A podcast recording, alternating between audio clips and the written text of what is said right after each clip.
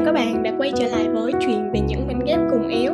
Vừa qua thì mình còn nhận được một lời nhắn từ một bạn thính giả. Bạn chia sẻ là bạn đang cảm thấy khá là áp lực khi mà gia đình của bạn lại là điều mà khiến bạn cảm thấy mất động lực nhiều nhất. Tuy là mình không thể giúp bạn giải quyết vấn đề gia đình của bạn được Nhưng mà mình hy vọng là bạn có thể tìm thấy được động lực yêu thương bản thân của mình hơn từ podcast ngày hôm nay. Và số ngày hôm nay á, thì mình mượn hình ảnh của những người làm vườn để kể về đời sống lạ lùng mà nhiều người trong chúng ta đang sống bạn đã từng nghe về người làm vườn hay chưa? Dĩ nhiên là không phải là những anh trai sáu múi cuồng cuộc trong những bộ phim truyền hình Mỹ đâu. Và công việc làm vườn là một công việc đòi hỏi sự bền bỉ, tỉ mỉ và đôi mắt thẩm mỹ Để khu vườn của bạn trở nên xinh đẹp như một tác phẩm. Và nếu như mà cái khu vườn của bạn là một tác phẩm thì cái người làm vườn có thể được gọi là một nghệ sĩ.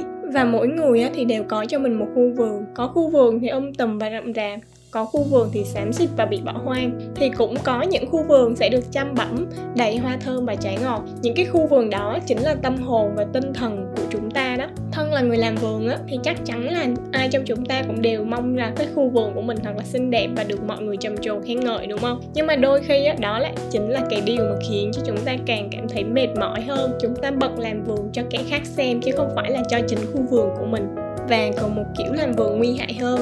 Tạm gọi là người làm vườn thấu cảm. Khi mà chúng ta chăm nom khu vườn của nhà mình á vẫn chưa đủ vất vả và bạn cảm thấy bạn quá tự tế đúng không? Nhưng bạn gom luôn cả rác của nhà người khác về và chất đầy trong mảnh vườn nhà bạn. Dạo gần đây á, thì rất là nhiều người nói về thấu cảm. Con người nên và hãy thấu cảm. Việc thấu cảm cũng trở thành một trào lưu một đức tính mới mà chúng ta nên có khi mà đối nhân xử thế. Nhưng mà việc đầu tiên chúng ta nên làm để thấu cảm á, chính là tôn trọng và thấu hiểu cảm xúc của chúng ta trước tiên chứ không phải là cho ai khác ngoài kia hết. Ai cũng muốn trở nên tốt đẹp hơn bằng cách này hay cách khác đúng không? Và chúng ta lựa chọn việc thấu cảm cho người khác đặt lợi ích và tâm tư của người khác quan trọng hơn cảm xúc cá nhân của mình. Nhiều người trong chúng ta thì rất là dễ dàng hiểu cho nỗi khổ của gia đình này bạn bè này đồng nghiệp này nên là luôn nhận cái phần thiệt về mình á. Nhưng mà chính vì thế á, mà chúng ta đã vô tình khiến cho vườn của nhà mình á, thành cái bãi rác từ trong ra ngoài luôn. Chúng ta nghe rất là nhiều rằng là hãy đối tốt với ba mẹ anh chị người thân thật là nhiều. Nhưng mà trước tiên á việc chúng ta cần phải làm á đó là dọn rác này nhổ cỏ này và tưới nước cho bông hoa trong lòng của chúng ta trước tiên. Bởi vì á, chúng ta cũng chỉ là những đứa trẻ đang lớn lên từng ngày thôi. Có người lớn lên cả thể chất lẫn tinh thần nhưng mà có những người á, thì thể chất lớn nhanh nhưng mà tâm hồn thì vẫn như một đứa trẻ vậy nên là đôi khi cái sự thấu cảm nó sẽ khiến cho chúng ta cảm thấy mệt mỏi vì chúng ta đang thấu cảm sai cách. Chúng ta ôm tất cả vào lòng và nuôi nó giống như là những cái mầm bệnh vậy, như là nấm mốc, như là cỏ dại, như là những cái bãi đất là cấm đổ rác, nhưng mà chúng cứ đầy lên đầy lên mỗi ngày. Chúng lan lỗ và khô cằn luôn cái mảnh đất trong lòng của chúng ta luôn. Nơi mà đáng ra phải là một vườn hoa thơm ngát cơ. Và việc yêu thương chính mình là một cái điều cơ bản mà chúng ta còn chưa làm đúng thì liệu là chúng ta có thể yêu thương một ai đó khác đúng nghĩa hay không?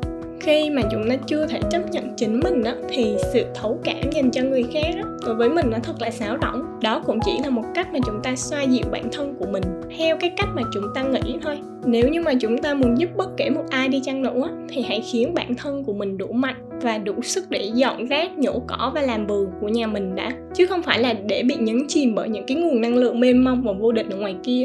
Đó là lý do tại sao bạn luôn nghe những cái câu nói là đừng tiếp cận với những nguồn năng lượng tiêu cực, tại vì chúng ta không đủ mạnh, chúng ta sẽ bị nhấn chìm bởi những nguồn năng lượng như vậy. Và hãy thương bản thân của bạn trước tiên, trước khi buộc bản thân của mình phải chia sẻ tình yêu thương và thấu cảm cho ai đó vậy thì thương thân là gì? Sẽ chẳng có một khuôn mẫu nào đúng cho tất cả mọi người cả. Tại vì có thể thương thân á, nó đến từ những cái thứ cơ bản nhất thôi. Như là học cách hiểu và làm bạn với chính đứa trẻ bên trong của mỗi chúng ta nè.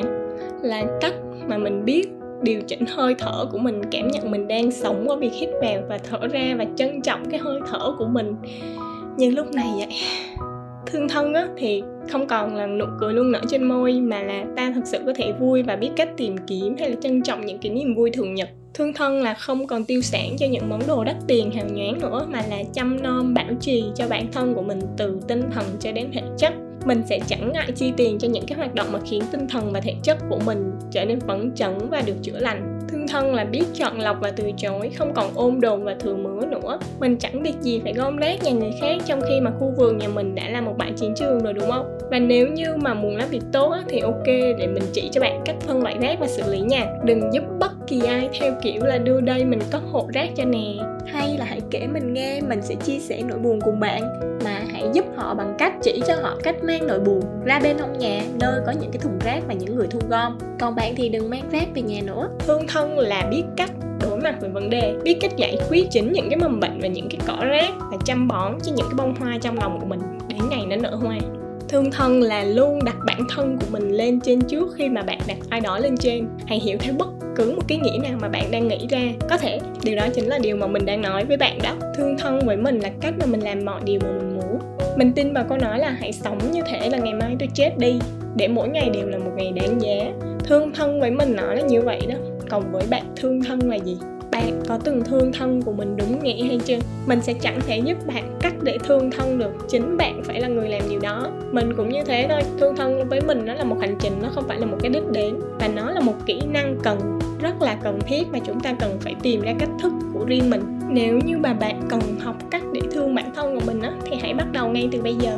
Đừng chờ đợi hãy thử sai và làm lại cũng được. Chỉ ít là chúng ta đã bắt đầu và học cách để duy trì nó. Thương bản thân của mình trước tiên á, thì không phải là một điều gì vô tâm hay là vị kỷ mà đó là sự khởi đầu cho hành trình học cách yêu thương và tử tế với mọi người. Cho đến khi mà chúng ta học được cách yêu thương bản thân của mình trước tiên á thì đó là lúc chúng ta có thể bắt đầu giúp đỡ những người khác giúp cho họ trở thành một người làm vườn đúng đắn. Và hãy làm những cái điều trong phạm vi của mình, nhỏ thôi cũng được.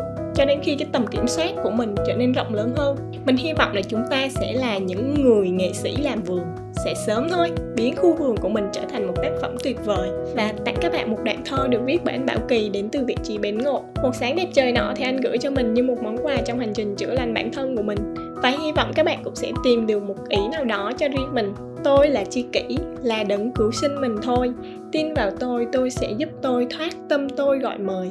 Tôi sẽ bên tôi, an chủ thân tâm, đất trời vời vợi. Hoa nở rồi, hoa sẽ mỉm cười, khoe sắc giữa đời tôi. Chúc các bạn luôn tử tế và yêu thương bản thân của mình thật nhiều nha. Xin chào và hẹn gặp lại.